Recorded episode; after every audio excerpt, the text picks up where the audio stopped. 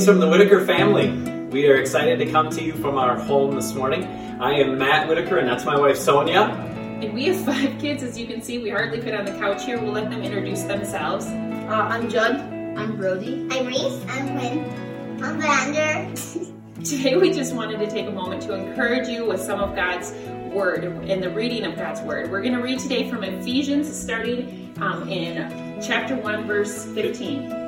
For this reason, even ever since I heard about your faith in the Lord Jesus and your love for all the saints,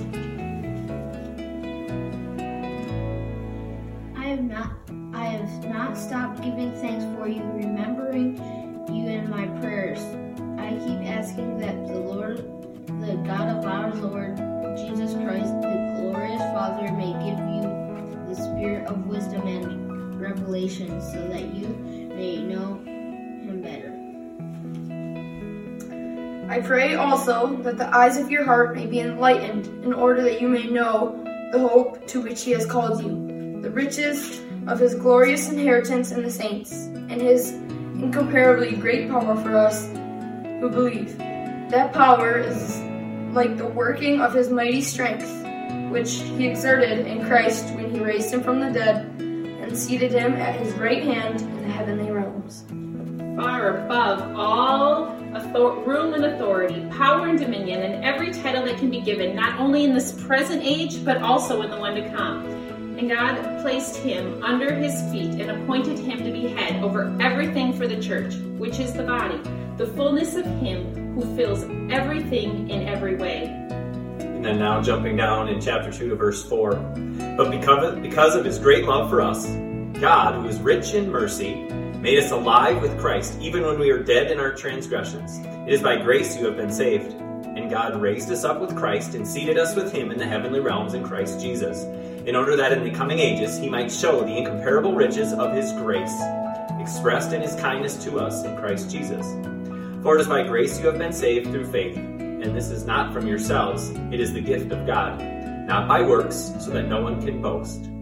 For we are God's workmanship, created in Christ Jesus to do good works, which God prepared in advance for us to do. God be God. Say Amen. Whoa, whoa, whoa.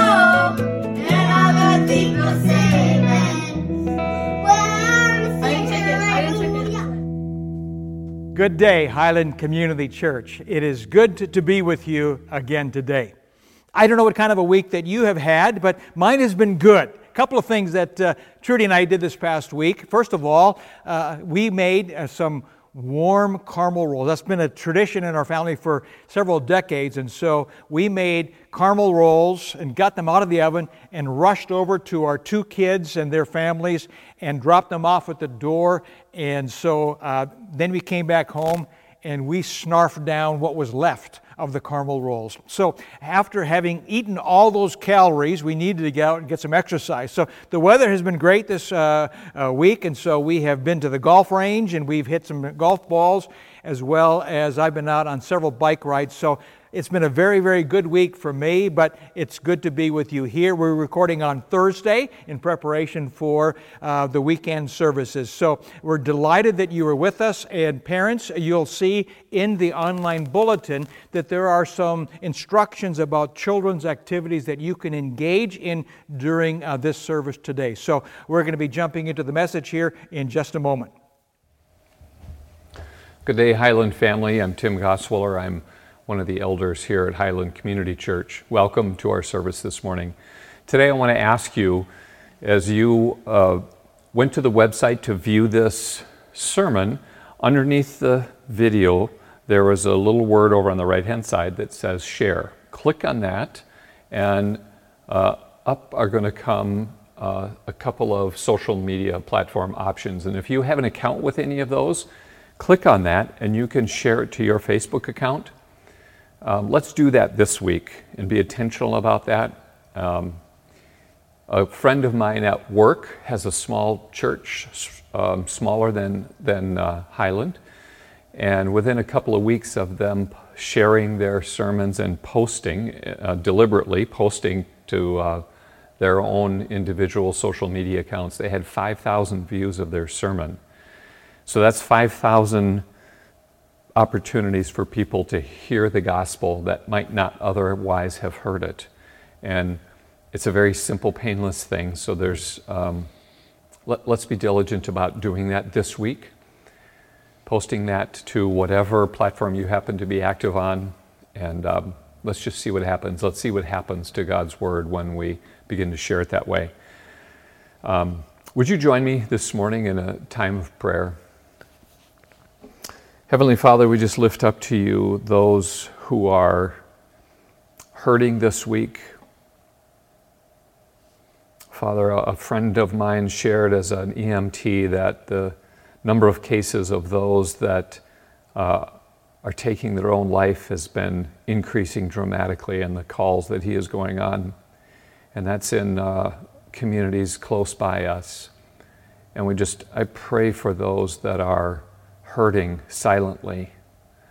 And Father, I pray that each of us, as we have the opportunity to reach out, would truly listen uh, in those conversations and that we could be truly ministers of the gospel of grace in those situations. Father, I ask that you would bring people to our hearts and minds this week and that we would act on those, connect with those people Father, that we could be your ministers. Father, we lift up those who are hurting economically and ask for your provision and for the provision of the body of Christ as we endure this challenging time. And Father, all those around the world that are going through similar trials, for those who are yet to experience what is coming to them. God, we pray for preparations in the hearts of those that are going to be impacted. Father, that the ministry of the gospel would follow close behind and that you would be preparing your church to minister to those in need in all those places all over the globe. Father, thank you for this week. Thank you for your provision, for all the ways in which you have preserved and protected us, kept us in your care. We cast ourselves upon you in Jesus' name. Amen. Lost are saved, find their way at sound of your great name. All condemned, feel no shame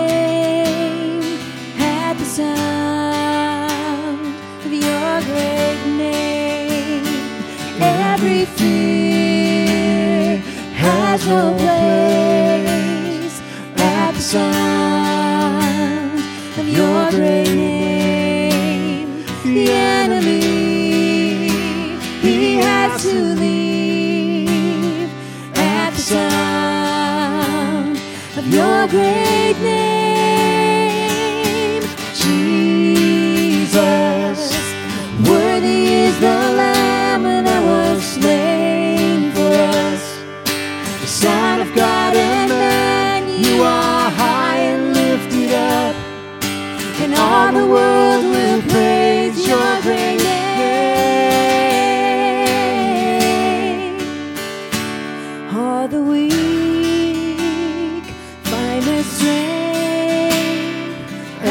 sun.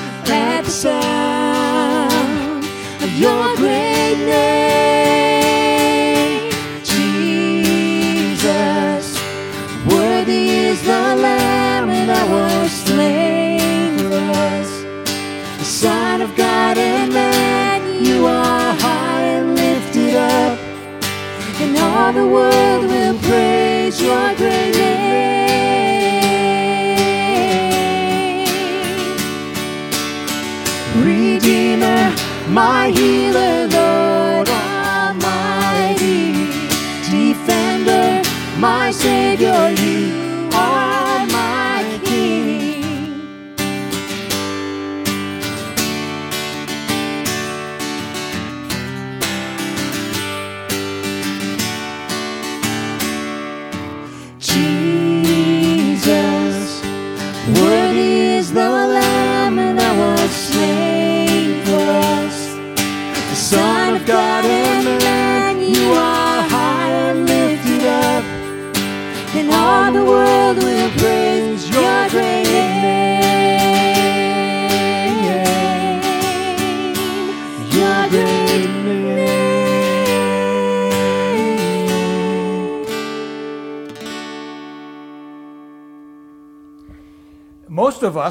familiar with oxymorons, uh, generally uh, defined as a contradiction in terms.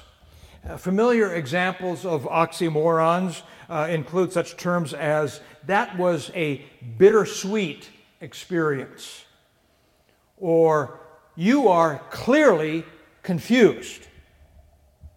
There was a small crowd at the game yesterday. Or we all know that is an open secret. And so we've had that contradiction in terms. Some oxymorons, however, are actually more uh, uh, understood in phrases. So we hear this expression the silence was deafening. Really? Or this one I love humanity, it's people I can't stand. Winston Churchill said this a joke is an extremely serious issue.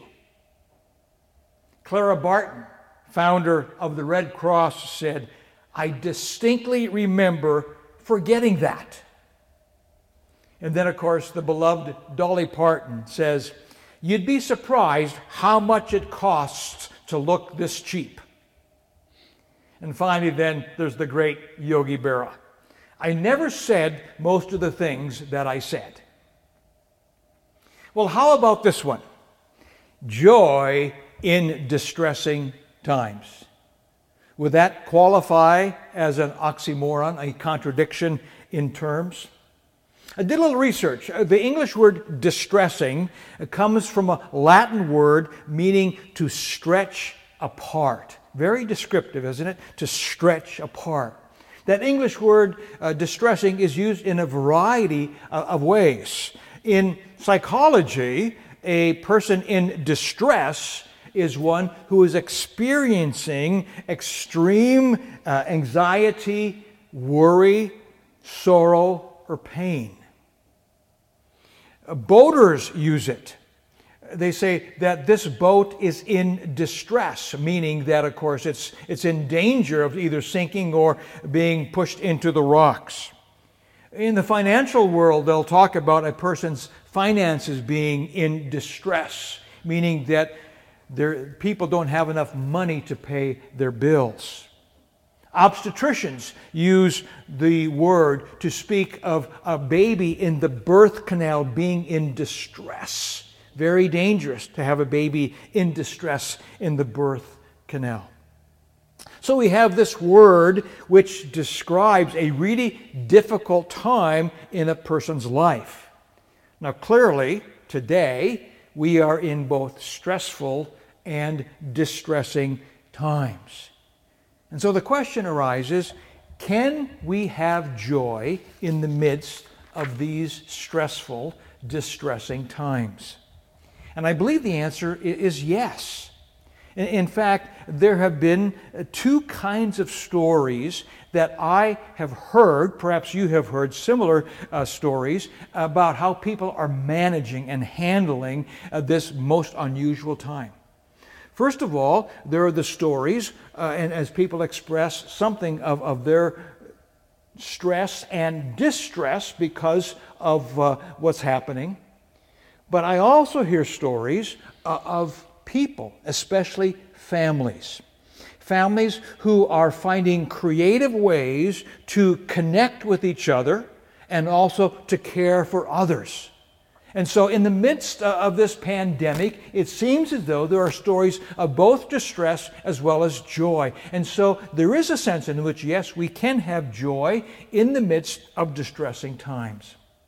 Well, that is going to be the theme that I'm going to be unpacking for the next six weeks as we jump into a study of the book of Philippians. Now, as we begin this study today, I want to make several clarifications, very important clarifications that will help us in our study of this passage. First of all, joy is not happiness.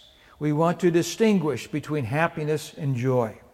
Now, the definition of happiness actually has changed over the course of time. Going all the way back uh, to Aristotle, he believed that happiness was the byproduct of a life of virtue. So, happiness was not the focus of a life, but it was the fruit of a life that had been well lived. Well, that definition seemed to uh, exist for hundreds of years, but it was in the 17th century that the definition began to change. Happiness increasingly became associated with a more uh, vague metric that was uh, the sense of feeling good. Happiness was, was morphing from the fruit of a life lived well to the pursuit of happiness. So it went from a, a fruit to a pursuit. And that pursuit was actually canonized in our uh, Declaration of Independence, where the pursuit of happiness became an unalienable right that was equated with and given the same value as life and liberty. Just think about that. An unalienable right, life, liberty, and the pursuit of happiness. Now, today, happiness is associated with such things as the avoidance of pain, the pursuit of pleasure.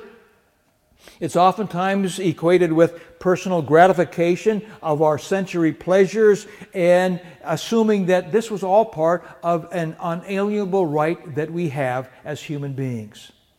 So, when we understand what happiness is, we need to remember that joy is not happiness. Here's a second clarification joy is a major theme of the Bible. In fact, in the Old Testament, there are 27 different Hebrew words that are translated into our English Bibles as joy. Just think about that. 27 different words that are used to express the concept of joy. Now, there are several of them that are really significant in the Bible. And so uh, I'm going to ask you, as, I, as they come on the screen, for us to read these verses together. First of all, there is Psalm 16 and verse 11. David writes, Thou dost show me the path of life. In thy presence there is fullness of joy. In thy right hand are pleasures forevermore. In Psalm 4 and verse 7, we read, Thou hast put more joy in my heart than they have when their grain and wine abound. Psalm 51, David's great prayer of confession. He asks God to restore unto him the joy of thy salvation. And then, of course, Nehemiah chapter 8 and verse 10. For the joy of the Lord is our strength. We come to the New Testament, Romans 14 and verse 17. David, or excuse me, Paul says, For the kingdom of God is not about food or drink, but about righteousness, peace, and joy in the Holy Spirit. And finally, in Galatians 5, verses 22 and 23. For the fruit of the Spirit is love, joy, peace, patience, kindness, goodness, gentleness, faithfulness, self control. So, some of the great verses in the Bible that talk about joy. So let's describe it as it's understood in the scriptures. First of all, we need to understand that God is joyful. That's part of his nature. And not only is he a God of joy, but God takes joy in us. God rejoices over us, the book of Zephaniah tells us. In other words, God enjoys us. He enjoys all of his creation, but he takes particular joy and delight in us. Now, that's very important to understand that God finds joy in us. We also know that God's common grace that is extended to all of humanity, that God permits all of humanity to experience some measure of grace, uh, excuse me, of joy because of his common grace. However, a person's greatest joy, the fullness of joy, comes to a person only as he or she experiences God. So, I see joy as a state of being so in communion with God that we are fully alive. Let me say that again. It's a state of being so in communion with God that we are fully alive. Our mind, uh, our soul, our emotions are all impacted by God's presence with us.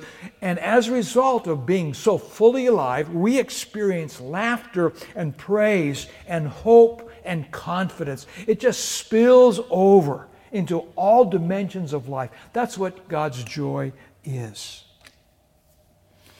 Clarification number three joy is a dominant theme in the book of Philippians.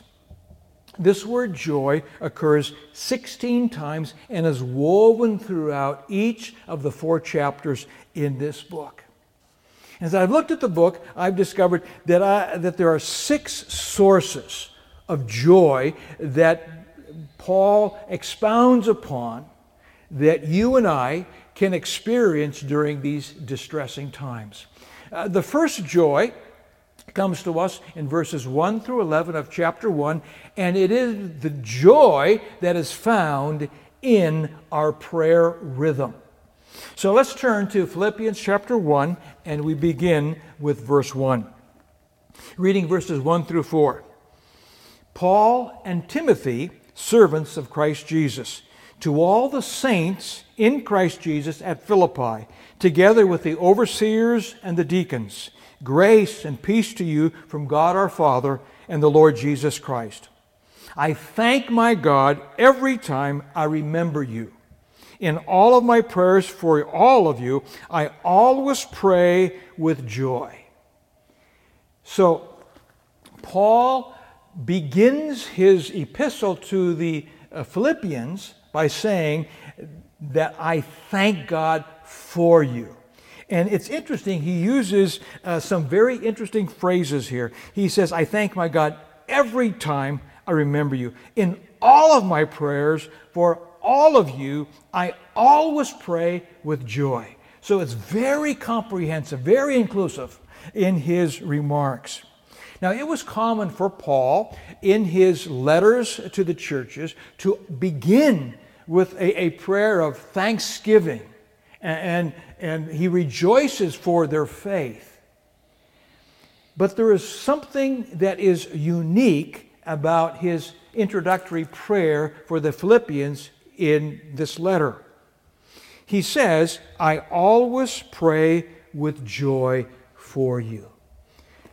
No other letter of Paul contains this distinctive language. This is the only time that Paul can say that I pray with joy for you. It's a very intriguing phrase. It's our focus. When Paul prayed for the Philippian church, his prayers for them were characterized by joy. Now, oftentimes, in our intercessory prayer for others, we find that there's an intensity uh, about that prayer.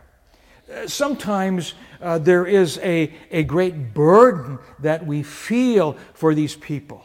There's a heaviness that we feel for them. And, and that's appropriate, very appropriate, because people that we love who are going through difficult times, our hearts go out to them and, and for them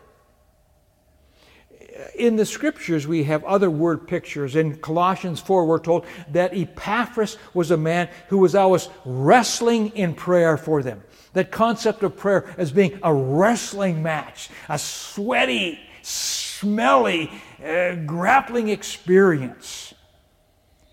In the church that I served in North Carolina, the prayer room we called on weekends the war room because truly there is spiritual warfare that is going on when we pray.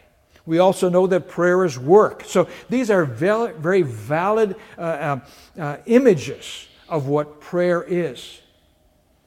However, those alone, without understanding what Paul says here, would not be the fullest picture of how Paul describes his intercessory prayer he tells this church that when he prays for them, his prayers are filled with joy.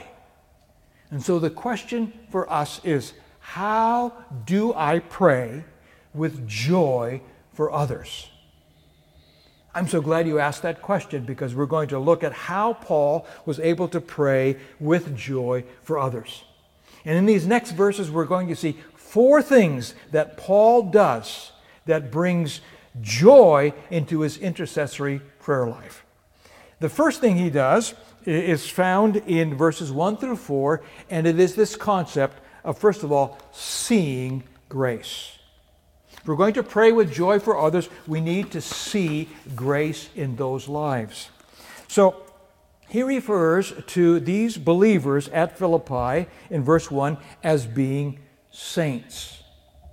Now, when you hear that word saint, based upon your upbringing, your, your heritage, who you've been around, another, a whole image comes to mind. And oftentimes, a person who is considered a saint is a person who has lived an exemplary life, above reproach, godly, always saying and doing the right things. There is something about their lifestyle that causes you to perceive them as being saintly. Now, when Paul uses the term saint, he does not see lifestyle, nor does he see a person's behavior. What Paul sees is the grace of God being demonstrated in a life. He sees a person's position and status before God. You see, Paul wrote letters to churches. And in these letters, Paul addressed issues that had come to his attention. And these churches were struggling with a lot of things. They were struggling with false teaching, with dissension, sexual immorality, all kinds of very worldly, carnal behavior. And so, as he writes to these churches and he addresses those issues, he always begins his letters with this expression grace to you and peace, but also he refers to them as being saints. Now, he knows so much about their lifestyle, but even though he knows so much about uh, their lifestyle, he still says that you are saints reminding us that we are saints not because of the extraordinary life that we have lived, but rather we are saints because we have an extraordinary God who did an extraordinary work through the person and the work of Jesus Christ. And as a result of that extraordinary work, he bestows upon us an extraordinary status as being saints of the Most High God. Paul was able to see grace. Not everyone is able to see grace. Some people only see the gaps. You know, the church at Philippi had a lot of very young baby Christians. Baby Christians have experienced grace, but when you look at their lives, you realize that there's a lot of gaps. There's a lot of growth that needs to occur in their lives. It's tempting for us to see the gaps rather than to see grace. But I want you to know that if we were to have an intercessory prayer life for others that is, uh, that is laced and filled with joy, it's going to be because we look beyond the gaps and we see the grace of God. And so that's the first thing that we do. We see grace. Secondly, we also see God. In verse 6, he continues and he says, I am confident of this, that he who began a good work in you will bring it to completion in the day of Jesus Christ. He, of course, is a reference to God and the good work that He began in you was the work that began the moment that we trusted our lives with Christ. The good work began that day, and Paul says, I am confident that this work that was begun that day is going to continue until the day that Christ calls you home. Paul is so confident that God is going to continue to sanctify and to bring that person into a, a, state of, of spiritual maturity. That where there are gaps, Paul says, I know that God is going to deal with those gaps. And it's this, this sense, this, this confidence that, that Paul has in God and God continuing to do his work in that life, it permits him to see and to trust his great God. It gives him the, this, this knowledge, this confidence comes from God's purpose in that person's life. And as a result of that, he can overlook the gaps. Now, what I'd like for you to do right now is I, I want you to pause the message. And if you're watching uh, this sermon with other people, I would like for you to go around in, in this circle. And I would like for you to not point out other people's gaps. We do that too much. But what I'd like for you to do is to go around in a circle and talk about how uh, other people in the circle have seen the work of God and God's grace in their lives. It's an opportunity for you to affirm one another, affirm God's presence in their life. And so take a few moments uh, to do that and then pray together. Now, if you're an individual, you're watching this all by yourself, you can still do it. You just hit the pause button and reflect. How have you seen the grace of God become alive and active in your life? Thank Him for that. And after you've done that, whether individually or as a group, um, hit resume and we'll continue with the message.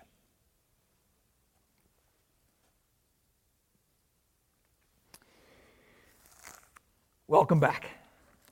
There's a third thing that Paul does that is significant in his intercessory prayer with joy.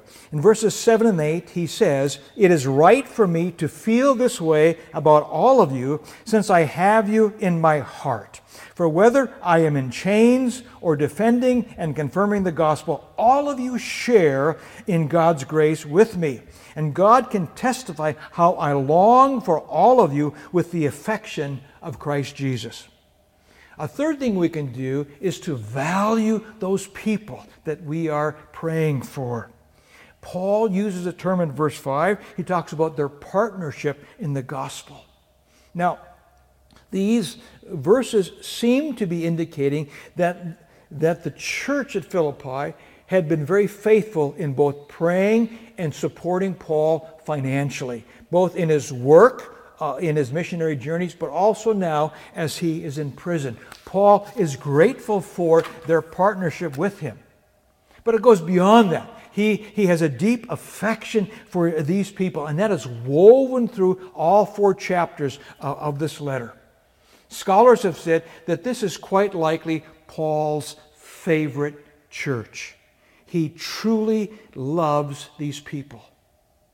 I think it's very true for us that people that we love dearly, we have great joy. We enjoy praying for them because they are so meaningful to us. Paul does that, and that's how we can bring joy into our intercessory prayer life. And finally, number four is in verses 9 through 11. He says, And this is my prayer, that your love may abound more and more in knowledge and depth of insight, so that you may be able to discern what is best, and may be pure and blameless until the day of Christ, filled with the fruit of righteousness that comes through Jesus Christ to the glory and praise of God. The fourth thing that, that Paul does in these verses is that he prays godly character into their lives. His intercession for them and their spiritual growth comes from his sense that God is going to do a, a great work, and so he prays uh, these great themes of character into their lives. His prayer ultimately was not about changing their behavior. It was not about behavior modification. But we know this that if you and I were to pray godly character into the lives of people close to us, that we know that as godly character develops, that it will change their behavior. This was brought home to me uh, several years ago. I had observed something in one of my adult sons that was of concern to me. It was a behavior that I became a little bit concerned about. Uh, I shared it with my wife Trudy, and she agreed she had seen the same things. So we began to pray about that, that behavior.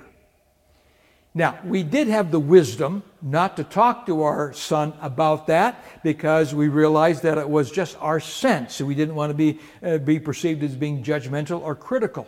But we were praying about that. I never forget one day I, w- I was praying uh, about uh, the, the, the, modification of my son's behavior when I heard uh, the voice in my spirit saying, Stop praying, Dean. It was God's voice. And when God tells you to stop praying, He's got your attention.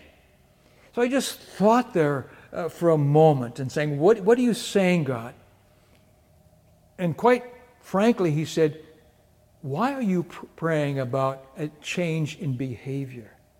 Why are you not praying for the development of godly character in his life? And I said, Oh, Lord, I am so sorry. I've been so off target.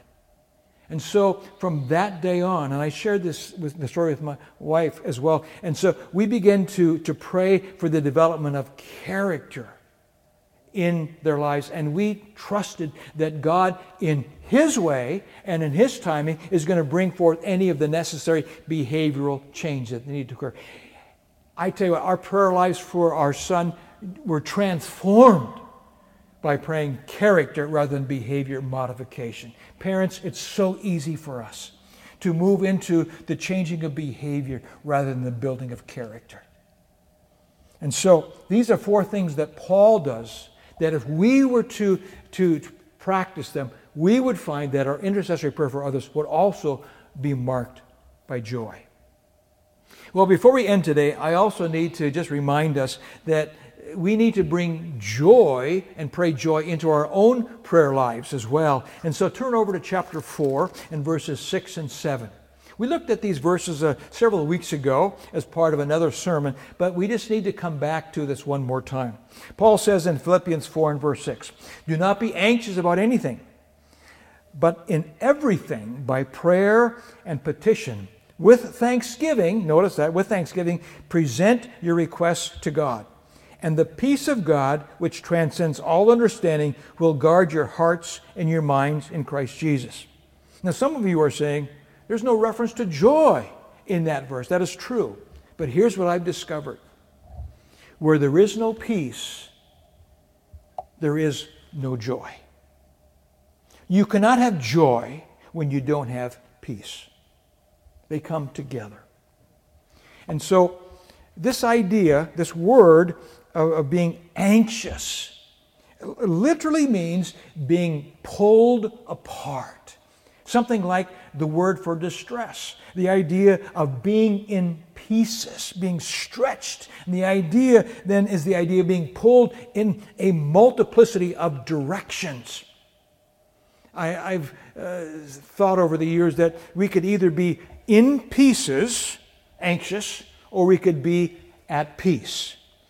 In pieces or at peace. You can't have this, the, the two together. When we have peace, we also have joy. I truly believe that to lose one's peace and joy is a very serious thing. And here we're told that anxiety is a thief. It robs us of our peace and our joy. And when it comes to steal our joy and our peace, we need to pray. And so Paul says that we are to pray and, and roll those requests over unto God. And eventually, I say eventually, the peace of God will replace that anxiety. I say eventually because it's not just a simple one sentence prayer.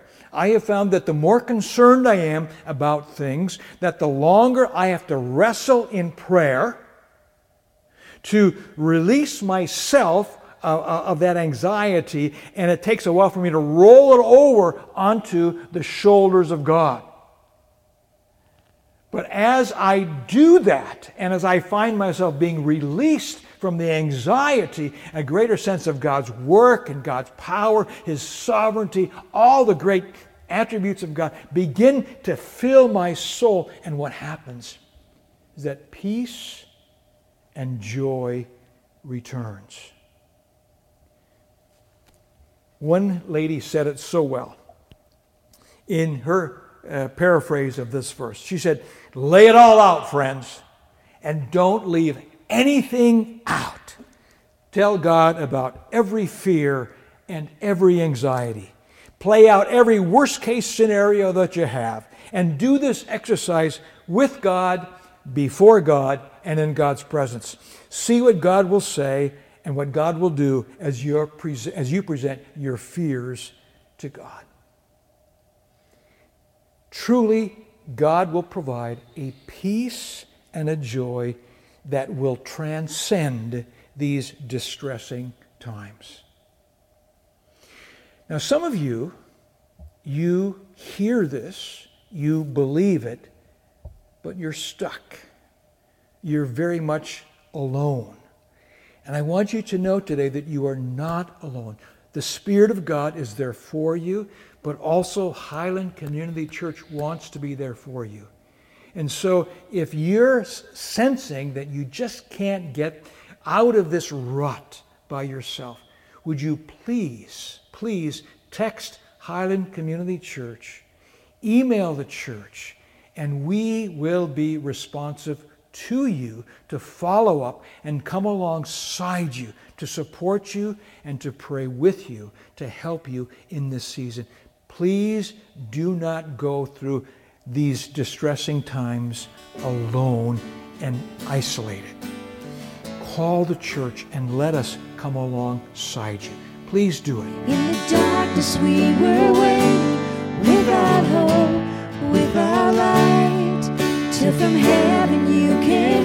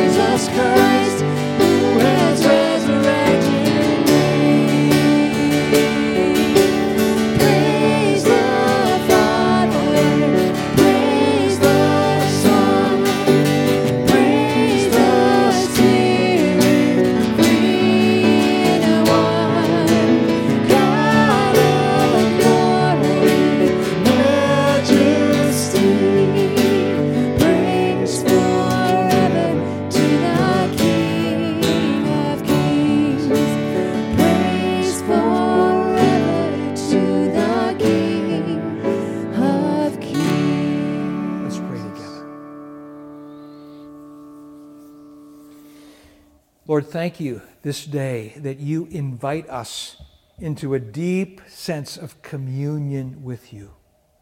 And that, Lord, our, our prayer lives can truly be filled with joy for ourselves, for our own situation, but, Lord, as we pray for others. Thank you for the practical nature uh, of Paul's words to us at Highland Community Church this day. Lord, thank you that you have called us saints because we are children of God. Lord, thank you that, that your grace is operative within us, and we realize that, God, we've got gaps.